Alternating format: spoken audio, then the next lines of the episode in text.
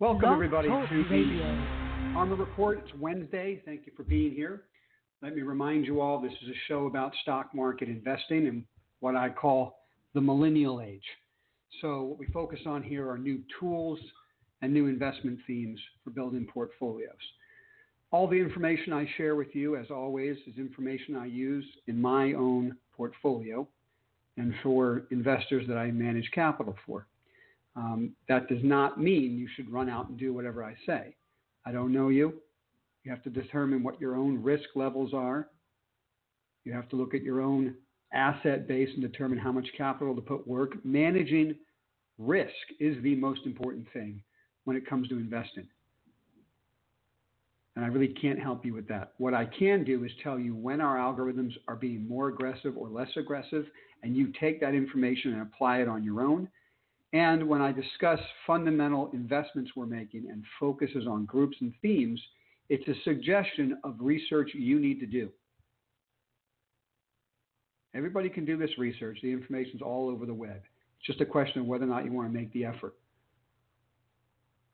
So I'm going to change up my uh, format a bit. Those of you who have been following me for a while, I appreciate it. This is a small change. I normally try to talk about everything on every video. So I go over algorithms, I go over uh, stock market um, you know, generalities and the indexes, and then I drill down into my favorite groups and stocks. It's just becoming too much to handle all in one call. So I think I'm going to change the format a bit. We're going to be on air probably Monday, Wednesday, Friday. Every now and then I'll throw in a Tuesday, Thursday if it's important. And um, I'll let you know what I'm talking about each day. So on Monday, it was all about the stock market. That was our focus. You know that we were risk off last week and you could see what's going on in the market. So hopefully it's helping you manage your risk. But today we're going to focus on our favorite investment theme, and that's that's uh, cannabis, cannabis plants, marijuana, it's hemp, and it's our investment strategy, how we go about it in our portfolios. So I'm just trying to educate you on how a professional would build a portfolio around the cannabis investment space. This is a live trading desk, as I always try to remind you. So, screens all around me. I have orders working right now, and I have to pay attention a little bit. Um, so sometimes I get pulled away. Forgive me. All right, let's get to it. Last week, I was off the desk for most of the week on a research uh, trip. Um, I'm here in Palm Beach, so I was covering um, cannabis companies in Florida um, and had a, a, lot of wonderful meetings. Met with management teams of companies we have an interest in. And, and we also meet with management teams of companies we don't have an interest in. We like to hear the other side. We like to see, you know, should we be more interested in this company, right? So we take meetings across the board trying to increase our knowledge base. I'm going to share with you some of the key takeaways from the meetings. Um,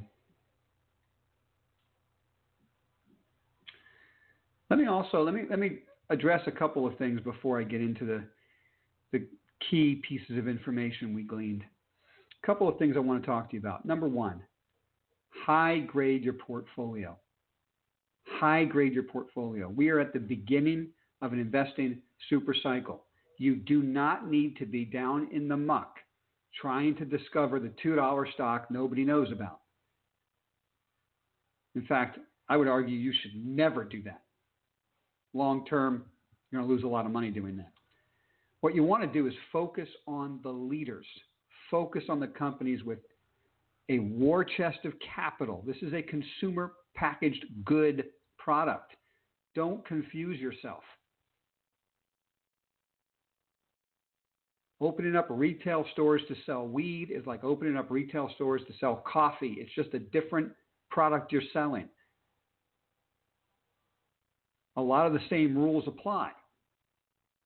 You got to build brand, you need a national footprint, you need a lot of capital. High grade your portfolio, guys. Buy the best at this stage in the cycle.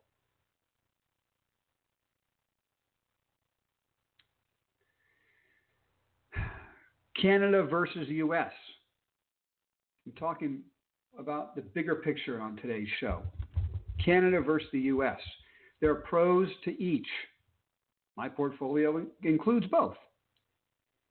But make no mistake about it, the U.S. investments are the value plays at this point. They're woefully undervalued and underowned because of the legal situation in this country.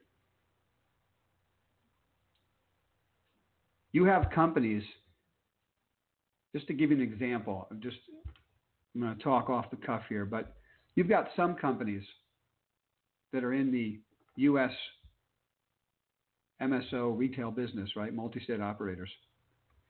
Some of these guys are growing so fast that their cash flow this year will equal the revenue they had last year. That's massive growth, okay? Massive.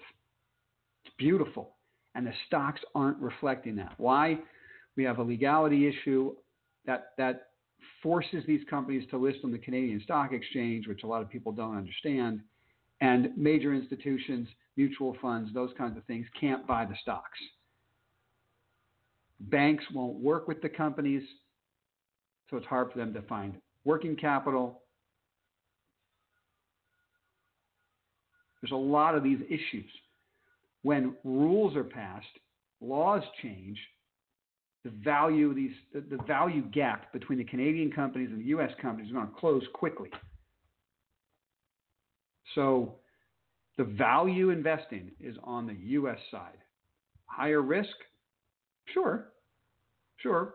We could talk about that. We're going to get to that in a minute. Higher risk, because you're going to say to me, the laws, we don't know whose laws are going to be what, what's going to happen. So there's higher risk, you say.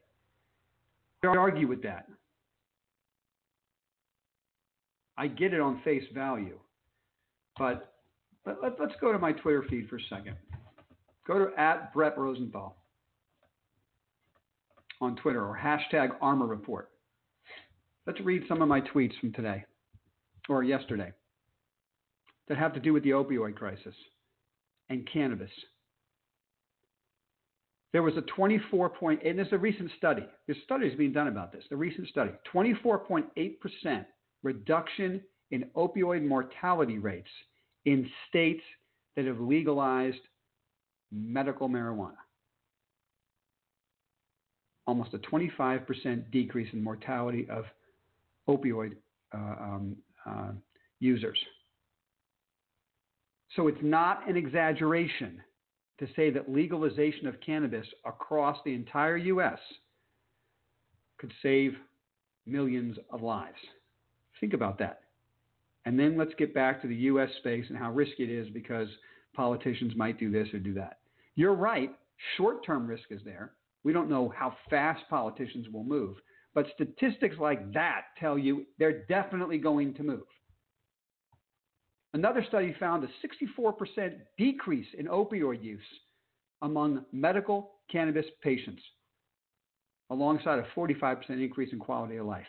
64% decrease in opioid use for medical marijuana patients. Come on, guys, this is a no brainer.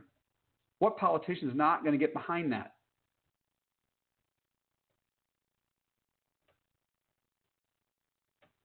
And here's my, my last one I'm going to read you, is one of my favorites.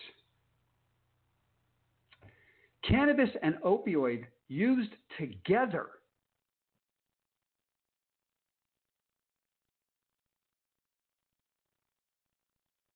had a significant impact on reducing pain when they were combined together. The amount used was a lot less individually. Too small to have much of an impact. So a small amount of, of, of cannabis, a small amount of opioids. Put them together, they had big success. So you're not even talking about displacing opioids completely. And you say to me there's more risk in U.S. companies because of the political structure. I, I'm going to respectfully disagree with you. I think in the short term, there's probably more risk in the cannabis companies in Canada because the valuations are high and the expectations going into earnings and every quarter are going to be astronomical, and these companies are going to have a tough time beating the expectations right now. Edibles, beverages, they're introduced in Canada in the fourth quarter of this year. So, some point in here, the market's going to start looking ahead to the explosive growth of edibles and drinks. And then those stocks will be great. But we're kind of in a dead area right now where we lurch from earnings announcement to earnings announcement that may that may um, impact the stocks in a negative way. We want to buy that weakness, but we just don't want to be in front of it. Okay? All right. Um, I got to wrap up here. Let me get to a couple of key things from our meeting meetings. Big picture now stuff. I can't share with you obviously what stocks we're buying. We're at meetings, we're gathering information, and we're we're buying these stocks for my own assets and for people I, I work with through our uh, um, interactive brokers relationships, right? So anyone with an interactive brokers account can link to our accounts and begin accessing this information. But I'm going to tell you a couple things that are very important uh, from a big picture standpoint.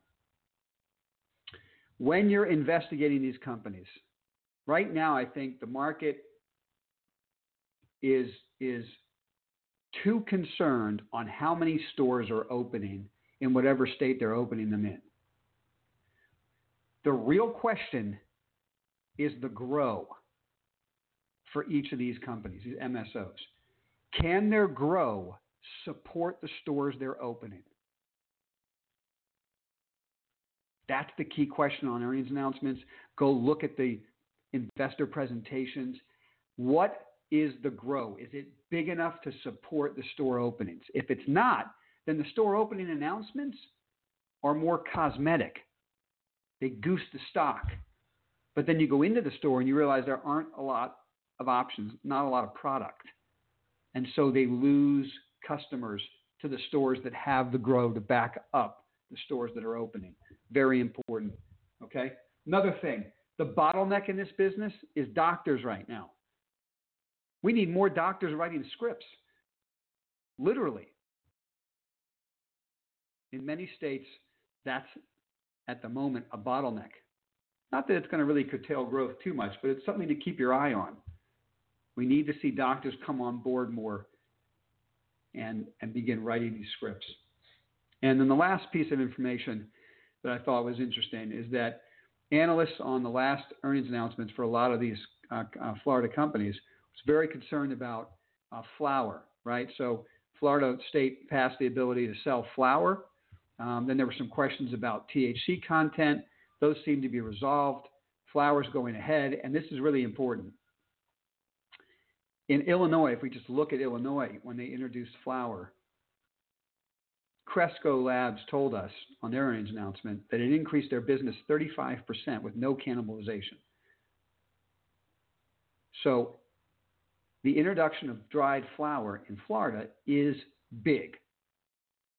Probably not going to reflect in this earnings announcement cycle, but probably next quarter when you'll see that start really take off. Okay? I wish you guys uh, the best of luck. That's the cannabis update for today. Um, I'll be back at you on Friday unless you know things change and I feel like tomorrow we have to chat. Okay, thanks so much for being here. Um, don't forget, follow me on Twitter. You'll get more updates uh, as I see things that are important. I try to curate a list for you of of um, important cannabis news. That's hashtag ARMR Report, A R M R Report, R E P O R T. Um, and uh, thanks a lot, guys. I'll talk to you tomorrow or Friday.